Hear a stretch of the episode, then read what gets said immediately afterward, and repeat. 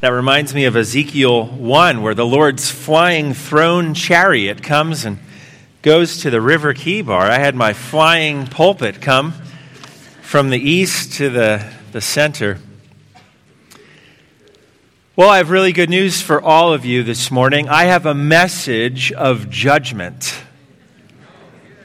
Great judgment, vivid judgment creative judgment, hand picked judgment, R rated judgment, glorious judgment. And after all that judgment, the Lord ends his message of judgment for his people with a message of amazing, merciful, surprising, undeserved, shocking hope. So if you have your Bibles, will you please turn with me to Ezekiel 11? If you're trying to find Ezekiel, you can go to your table of contents or flip to the middle of your Bible. If you get to Psalms, just go right. You'll hit the major prophets soon and you'll eventually find Ezekiel. While you turn there, I want to point your attention to the back of our bulletin. Our passage for this morning is Ezekiel 11 16 through 25. And you have that on the bulletin, it'll be on the screens behind me. But we also have our reading plan for this Ezekiel series. Uh, as a church, we're going to read through all of Ezekiel, and we're going to preach through all of it. And yet, when we come to a sermon, we're not going to be preaching all eight chapters that we were supposed to read this week. But if you're following along in the reading plan, we encourage you to read Ezekiel 4 through 11. If you didn't get around to that, don't start now. Uh, I will summarize it in the sermon. If you did do that reading, I hope you were blessed by the reading of God's Word. And I also anticipate that some of you had really hard questions about some of the content in Ezekiel, and I plan to address some of those more difficult questions in the sermon this morning. So today we're in Ezekiel 11, 16 through 25. I'm going to pray first and then I'll read our passage. Let's go to the Lord in prayer. Heavenly Father, you feed your people with your word. Every day when we turn to your word, you nourish us with comfort, direction, truth, correction, and hope. You give us what we need each day from your word. And as we gather as your children on the Lord's day for worship and for the hearing of your word, we know that all week you've been preparing a meal for us. And so, Lord, we're hungry and we need this food. So give us spiritual stomachs to receive this food. Give us eyes to see your glory, ears to hear from you, and hearts to receive your message for each one of us with joy obedience, and hope. We ask all of this in the precious name of your Son and our Savior, Jesus. Amen. Amen. Ezekiel 11, verses 16 through 25. This is the glorious word of our Lord. Therefore, say, Thus says the Lord God, though I removed them far off among the nations, and though I scattered them among the countries, Yet I have been a sanctuary to them for a while in the countries where they have gone. Therefore say, Thus says the Lord God I will gather you from the peoples and assemble you out of the countries where you have been scattered, and I will give you the land of Israel. And when they come there, they will remove from it all its detestable things and all its abominations and I will give them one heart, and a new spirit I will put within them. I will remove the heart of stone from their flesh and give them a heart of flesh, that they may walk in my statutes and keep my rules and obey them. And they shall be my people, and I will be their God. But as for those whose heart goes after their detestable things and their abominations, I will bring their deeds upon their own heads, declares the Lord God. Then the cherubim lifted up their wings with the wheels beside them, and the glory of the God of Israel was over them. And the glory of the Lord went up from the midst of the city and stood on the mountain that is on the east side of the city. And the Spirit lifted me up and brought me in the vision by the Spirit of God into Chaldea to the exiles. Then the vision that I had seen went up from me, and I told the exiles all the things that the Lord had shown me. According to God, in Scripture, there are two kinds of hearts. Every human being has one of these two kinds of hearts there's hearts of stone, and there's hearts of flesh. There's no third category of human heart hearts of stone and hearts of flesh. And we're born with hearts of stone cold hearts, deceitful hearts, hearts that want to give in to every temptation, hearts that want to be true to every whim and thought that they have. And in addition to that massive problem, you can't change your own heart. You can't decide to love something you hate. You can't change that stone heart. But as we've sung and as we say here at Cornerstone, by grace through faith in Christ, we are given hearts of flesh warm, living, growing, slowly at times, faster at other times, hearts growing in grace, hearts that want to love God and want to love others, hearts of flesh. But we're not born that way. The way we're born is the problem. We're born into sin, and this is the human condition. And it plays out in every human relationship, every human relationship. And you see it with kids. So, a long time ago, uh, one of our four kids used to love to put all of his action figures and Lego guys and, and whatever else characters in a really long, straight line. I mean, it was like a parade. It was organized, it was beautiful, there was order and simplicity and beauty. And another one of our sons, used to like to come by that beautiful parade of characters, that picture of order and beauty and simplicity. And he grabbed one of them and ran, causing chaos and destruction and disorder. And that was a sinful little heart learning to cause chaos and developing survival skills. Now, here's the thing he liked it. And he didn't learn that from mom or dad. That was in his heart. Causing chaos to others, putting himself first. Well, that's the condition of all of our hearts from birth. We have a heart of stone, a dead heart that wants to live for itself. And we're born with these broken hearts. Another prophet who lived at the same time as Ezekiel includes in poetic language from God about the human heart. This is Jeremiah 17 9, one of the great verses of the Bible to memorize. Jeremiah 17 9. The heart is deceitful above all things and desperately sick. Who can understand it? Can you imagine giving that out on a Valentine's Day card?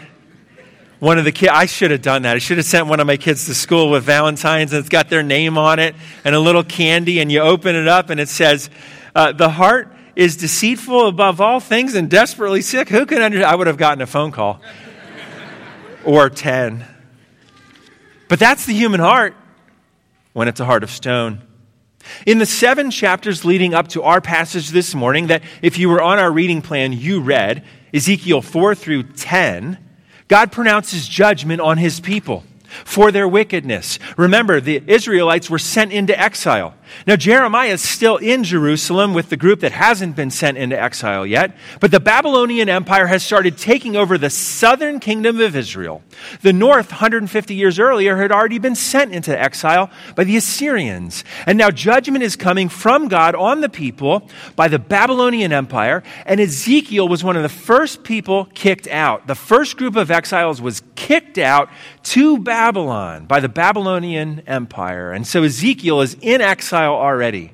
And in these chapters, 4 through 10, God is explaining all the reasons He kicked them out, all the reasons He judged them, everything they had done, which is why they were sent into exile. Their own sinful hearts were why they were far from God.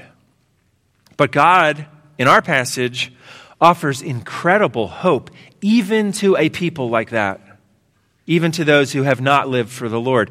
Look in our passage at verses 19 and 20. And I will give them, this heartless, cold people, I will give them one heart, and a new spirit I will put within them. I will remove the heart of stone from their flesh and give them a heart of flesh. Verse 20, that they may walk in my statutes and keep my rules and obey them. And they shall be my people, and I will be their God. What an offer, friends, that God gives to a sinful generation, a sinful nation, a sinful land. He offers them a new heart, life, forgiveness, a restored relationship with God, and one heart, a restored relationship with each other. He offers them peace and love, and God alone can offer that. And God would one day offer that at great price. For God to give a sinful people this kind of heart, He was going to need one day to send someone without a heart of stone to die in the place of the stone hearted people, to give them by grace hearts of flesh. And He did. God's heart is a heart that we need. For God so loved the world, there's his heart, that he gave his only Son, that whoever believes in him should not perish, but have eternal life. That's what God did in response to a world full of sin. We're born with sin broken hearts, and we need new hearts. And Jesus makes that possible. So our passage has really good news in it. But most of Ezekiel, if you've been reading along, is bad news. It's a lot of bad news after bad news after bad news. And by chapter six, you're thinking, we get it. And you know what God's thinking through Ezekiel? No, you don't. You don't quite understand how wicked the human heart is apart from God. You don't quite get it. So he goes on and on and on. And the bad news is how stony the human heart can get. So this morning, we're going to describe from our passage those two kinds of hearts hearts of stone and hearts of flesh. And after all that judgment, we're going to see what God offers to everyone who calls on the name of the Lord Jesus. First, the bad news hearts of stone. Look at verse 18 in our passage, Ezekiel 11, verse 18. And when they come there, they will remove from it all its detestable things and all its abominations. So, real quick, the people were sent into exile, out from their land, but one day God is going to send them back and he's going to give them hope and new hearts. And when they get back to their land, they're going to remove all the wicked and evil things that they had been doing, which got them into trouble in the first place. So that is what verse 18 is saying. They're going to remove all the detestable things and abominations. Now go down to verse 21. But as for those whose heart, there's the problem, whose heart goes after their detestable things and their abominations, I will bring their deeds upon their own heads, declares the Lord God. All right, let's stop there for a minute. The Israelites had set up in their land detestable things and abominations. I mean, literally, some of, them, some of them had on their shelf in their house a, a wooden idol of a false god, and they would go offer incense, burn incense to this wooden statue, and say to this piece of wood that they carved themselves, Dear God of the corn harvest, will you give me corn? Instead of the God who spoke cornfields into existence. They trusted these pitiful mockeries of the one true God. Individual families did that. And they had them in city, towns, and centers. And sometimes they set these things up in the temple where the Jews were supposed to come and worship God and offer sacrifice to their Redeemer. And they set up false gods even in the temple. That's how stony the human heart can get. The Israelites had set up detestable things and abominations wicked, sinful actions and desires and choices that go against God's character, His beauty, and His design. And the heart of stone loves those kinds of things. The heart of stone loves false gods. The heart of stone loves to get their joy from something other than the source of true joy. and their pleasure from something other than the source of true pleasure, and their meaning from something other than the source of true meaning. Every time we sin, we're looking for meaning or pleasure or joy from a source that cannot give it to us, and that's sin. The heart of stone loves those things, desires those things, seeks those things, and enjoys those things. It's anything that denies God's design and beauty, anything that violates God's law. But specifically, we'll get specific. In Israel at the time, we have lots of examples. When you read the Bible, it starts out great. Chapter 1, oh, it's beautiful. Chapter 2, this is going really well. Chapter 3, oh no. And it's a mess from chapter 3 until the end, really in chapters 4 through 10 of Ezekiel, and I'm going to briefly summarize them, we see the heart of stone given over without stopping. And before I summarize it, let me explain, if you're reading along, most of Ezekiel. Ezekiel is a prophet who was sent by God to the exiles to explain to them why they were in exile and what God's hope is for them in exile. And Ezekiel did not go around just talking all the time, like a lot of prophets. He engaged in what we call sign acts. Sign acts. S I G N A C T S, where he did something like pantomime or acting something out, and it was supposed to communicate to the people in a creative way what God was up to. So Ezekiel isn't so much like a preacher prophet, he's a sign act prophet. And a lot of Ezekiel is that. And if you're reading along, you're like, what is he doing? He's trying to get God's message across to a people who weren't getting the message from the words. So, acts. For instance, in chapter 4, Ezekiel is told to take clay bricks and he puts it on the ground and he draws a city on it and he pretends to have an army attack the city of Jerusalem like a little boy playing war in a sandbox. Sign acts are like that. They're creative ways to wake people up. What these sign acts are, they're poems, not speeches. They're paintings, not emails. And most of Ezekiel is like that as you read it along with us. So, all right, that's what's going on in Ezekiel. Now I'll summarize chapter 4. In chapter 4, as I said, Ezekiel makes this little city under siege, representing Jerusalem, the city of God, and he shows Babylon coming to destroy it. And he sets up siege works against it and battering rams, and he literally was probably going he was probably doing that. And everyone would walk by in the town center and say, What are you doing, Ezekiel? What's wrong with you? And he would say, Look, this is what God is doing. There's a reason why Jerusalem is under siege. There's a reason why you were sent into exile. If you're walking with the Lord, this doesn't happen to you. But if you walk away from the Lord, he lets the enemy come in to destroy. And that's what he promised to do. Well, after that, God tells him to lay down for 390 days and then for 40 days, symbolizing periods and seasons in Israel's history. And on top of that, the really strange part is the diet of what some people call Ezekiel bread. Okay? If you see that in the store, I wouldn't buy it. Okay, here's why. Here's why. He's given a recipe in chapter 4, verse 9, and he has to eat all this food put together in a, a fire and cook it over human waste. All right, this is a sign act because the people aren't getting it. They aren't getting it. So he has to eat food cooked over human waste. Now, that's not to be disgusting. This was actually a way to cook when you're extremely poor and you have no other source of fuel, or if you're in a city and you're under siege and they cut off your supply lines and that's all you have left. And so that's what they were doing. They had run out of sources of fuel.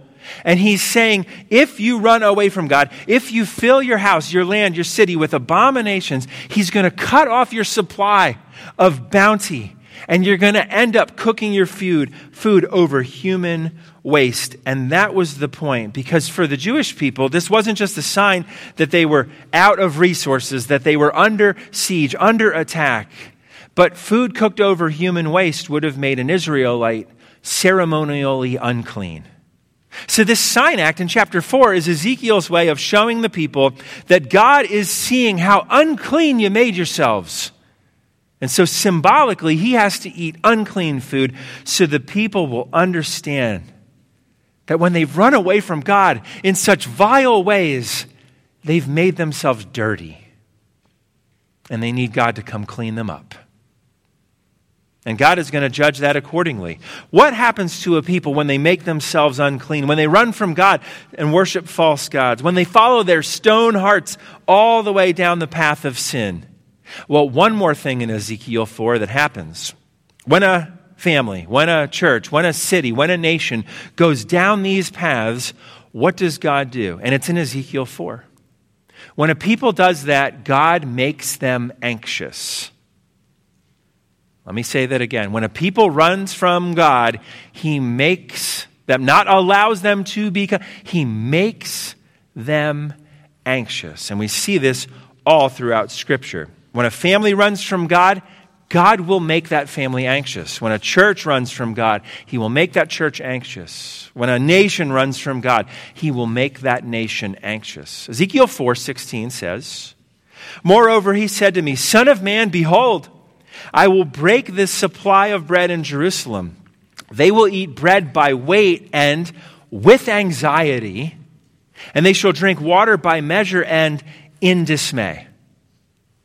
When people run from God, He gives them anxiety and despair. And this is actually a loving thing to do. It's a feature, not a flaw.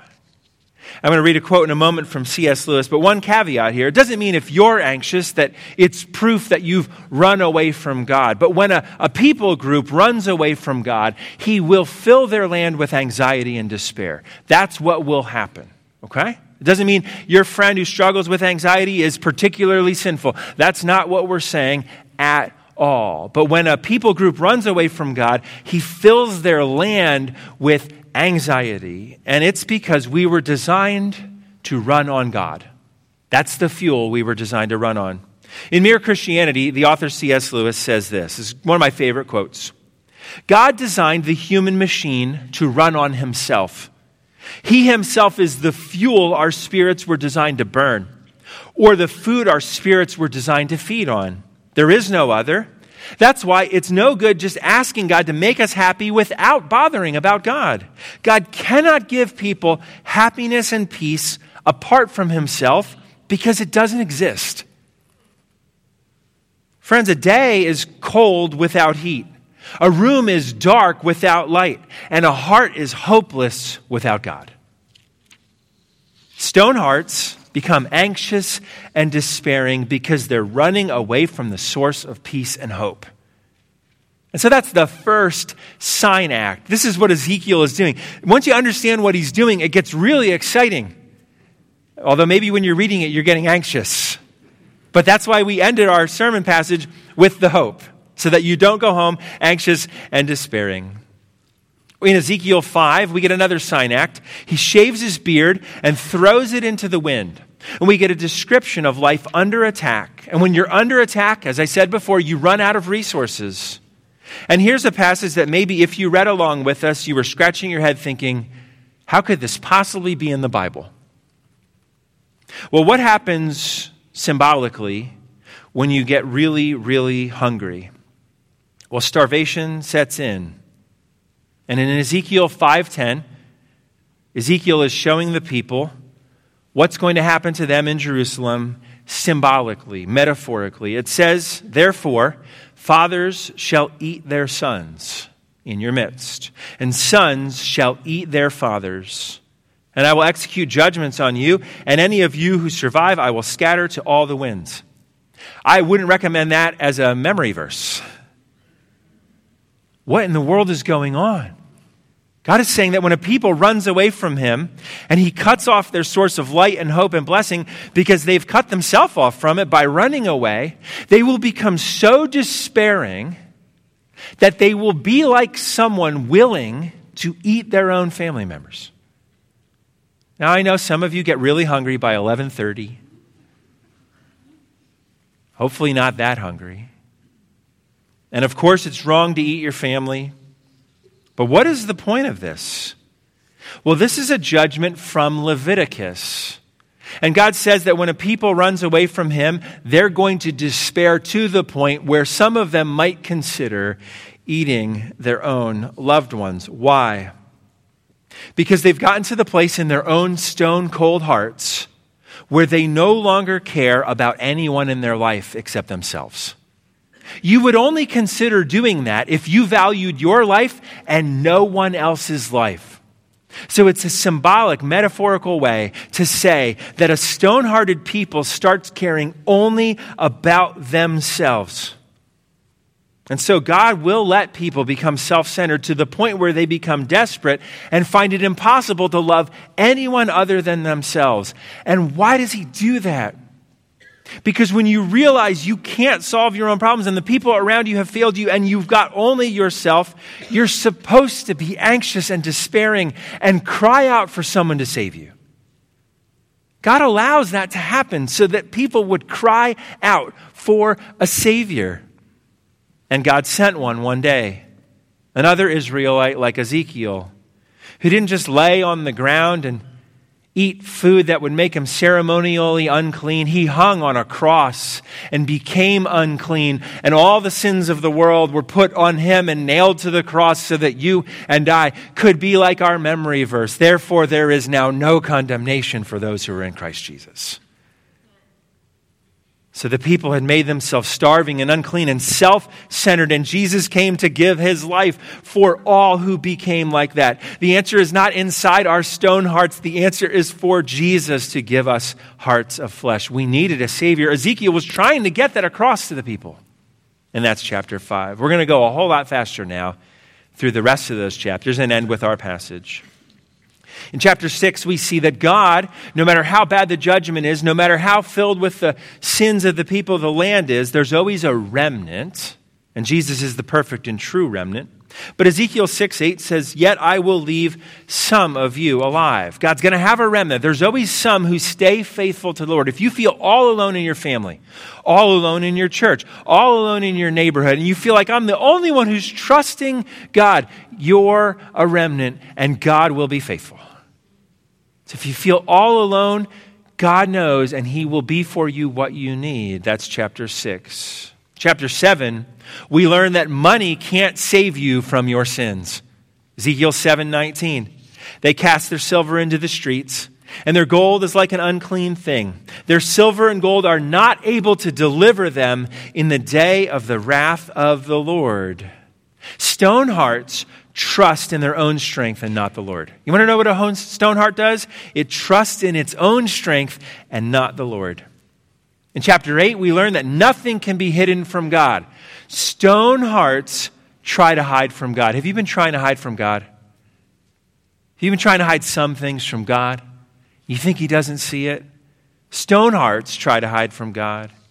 In chapter 9, we hear about the nation having been full of bloodshed and injustice. That's what stone hearts do. They consider other lives less valuable. They treat people unjustly. That's what a stone heart does. And then we get to chapter 10. And we're reminded of Ezekiel chapter 1, that vision, the vision of God's throne chariot coming to the river in Babylon. And the vision is back. And Ezekiel sees the throne chariot of God leaving the temple, the place among God's people where God was supposed to be. And you're supposed to be shocked. Why would God's presence leave his temple? Why would God leave Jerusalem? I thought that's where God said he was going to be. And there's two reasons why God leaves the temple. There's two reasons why God leaves the temple it's his holiness and his character. Listen to this. God's people had filled the land with sin, and God's holy. And so his holy presence is departing from this land full of sin. It's because of his holiness that he leaves, but it's also because of his character. Where were his people? They were in exile. And so God was actually symbolically leaving the place where his people were, and he's going to be with his people in exile because he loves them that much that he will go with them into exile and share their exile experience. Jesus took on human flesh and came and walked among us. And he experienced temptation and pain and suffering and mockery. He lived the exile life that we have lived to be with us, to identify with us, and to die in our place. God, because of his character, will leave to be with his people because that's the kind of heart he has. And he wants to give us that kind of heart because we're born with stone hearts. And here is the point His holiness and His character. You can run from God, but you can't outrun Him. You can run from God, but you can't outrun Him. That's the gospel. That's why in week one of our series, I said Ezekiel's about Jesus. And we filled the earth with sin, injustice, depravity, and anger. God sent his son to die in our place to die for people with stone hearts, that we might receive hearts of flesh. So the first part is stone hearts, hearts of stone. Stone hearts only care about themselves. Stone hearts trust in their own strength. They try to run from God, they try to hide from God, and they treat other people unjustly. But God, but God so loved the world. There was always hope. The judgment was bad. And if you want to go into this world and pronounce the good news, you need to understand how bad the bad news is. So we've got the bad news down. Now we're going to smile. Our second part of our sermon is hearts of flesh. This is the good news.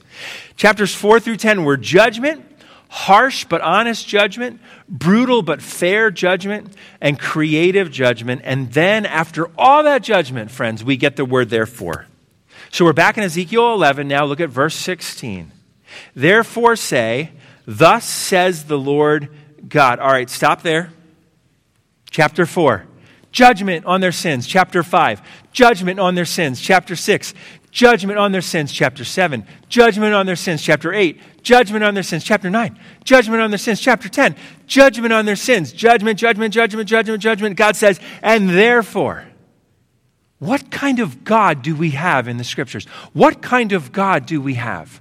Judgment, judgment, judgment, judgment. Therefore, what comes next? Look at the heart of God. Verse 16. Therefore say, Thus says the Lord God, though I remove them far off among the nations, and though I scatter them among the countries, yet I have been a sanctuary to them for a while in the countries where they've gone. 17. Therefore say, Thus says the Lord God, I will gather you from the peoples and assemble you out of the countries where you have been scattered, and I will give you the land of Israel. And when they come there, they will remove from it all its detestable things and all its abominations. Judgment, judgment, judgment, judgment, judgment, judgment, judgment. Therefore, God says, I am going to give you the heart you need. That's the kind of God we have. That's the kind of God we're going out into this world without hope. We're bringing the message of hope to them. Yes, God has judgment on sin, but yes, His grace is greater than all our sin. God is saying, Yeah, I sent you into exile just like I promised, but even there I was with them. Look at verse 16 at the end. Yet I've been a sanctuary to them. I was with you even in exile. And then God is saying, I have future plans for you. I'm going to plan to give you the land back. Look at the end of verse 17. I will give you the land of Israel. And friends, if you read on in our Old Testament, he does give them the land back in our books of Ezra and Nehemiah. And it's beautiful for a time. God does keep this promise. But he's saying to the people, poetically through Ezekiel, You sinned and brought judgment on yourself, but you are my people. And so I will be with you. I have plans for you. And my plan for you is to bless you not with earthly blessings necessarily, not with what the world considers success, but the true blessing of being a child of God is that God gives us a heart like His a heart of flesh. Do you want a heart of flesh? A heart like Jesus' heart more than anything else you could get this week? Well, when sinners receive this new heart, we call it being born again. It leads to a life that loves God, loves others, and starts to be uncomfortable and even come to hate our own sins. Look at verse 19. I will give them one heart, and a new spirit I will put within them. I will remove the heart of stone from their flesh and give them a heart of flesh, that they may walk in my statutes and keep my rules and obey them. And they shall be my people, and I will be their God. Do you want that? I will be their people, their God. They will be my people. You can't purchase this kind of heart. You can't earn this heart. You can't accomplish this yourself. It's all a gift, and it's all good news. And that's why at the end of our passage, Ezekiel couldn't keep his mouth shut about this good news. Look at verse 22. Then the cherubim lifted up their wings and the wheels beside them. This is the beginning.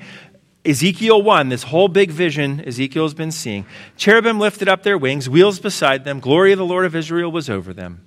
And the glory of the Lord went up from the midst of the city and stood on the mountains that is on the east side of the city. And the Spirit lifted me up and brought me in the vision by the Spirit of God into Chaldea to the exiles. Then the vision that I had seen went up from me.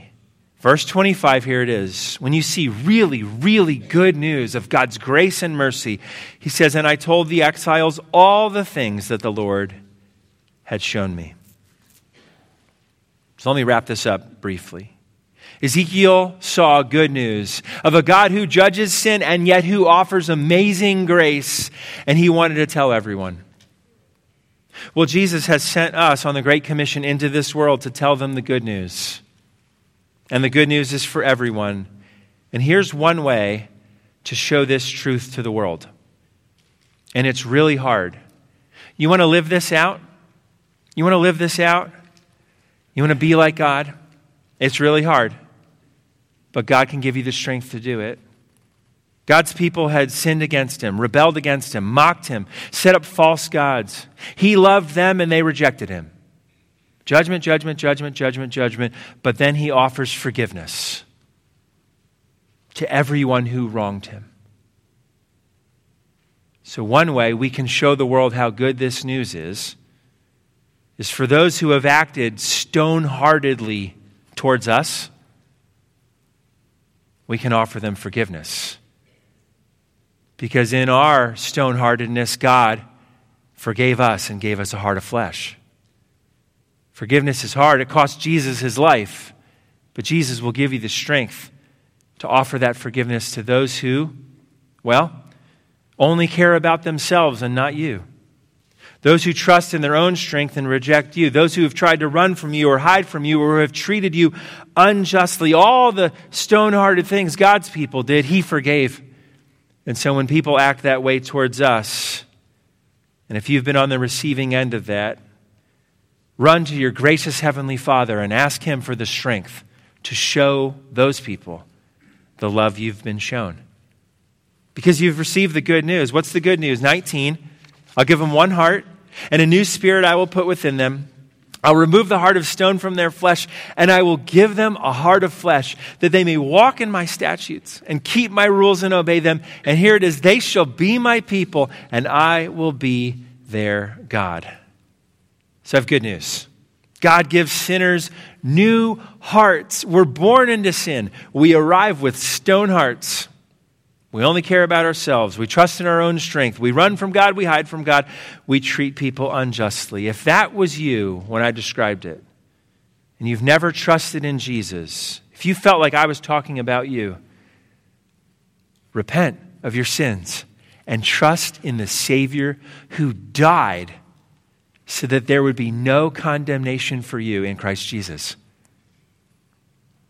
But if you're a Christian and you've been walking with God for a while, but maybe the last few weeks, you've been acting stone hearted again.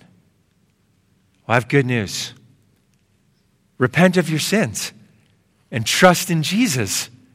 Not only does He give us hearts of flesh, but He revives dying hearts. He gives His life. He gave it on the cross, and Jesus has enough to warm your heart up again this week so that you'll love God and you'll love others and you'll start treating the world the way God treated you. Consider the heart of God He sent his son to give new life to people with stone hearts. No matter how far they've run, no matter how hard their heart is, we're sinners, God's the Savior, and his heart is bigger than our old stony hearts. And like Ezekiel, once you see how good this news of a forgiving God is, you're going to want to go and tell everyone of the great grace of God. You're going to want to sing out loud with your voice what we're about to sing grace, grace, God's grace, grace that will pardon and cleanse within.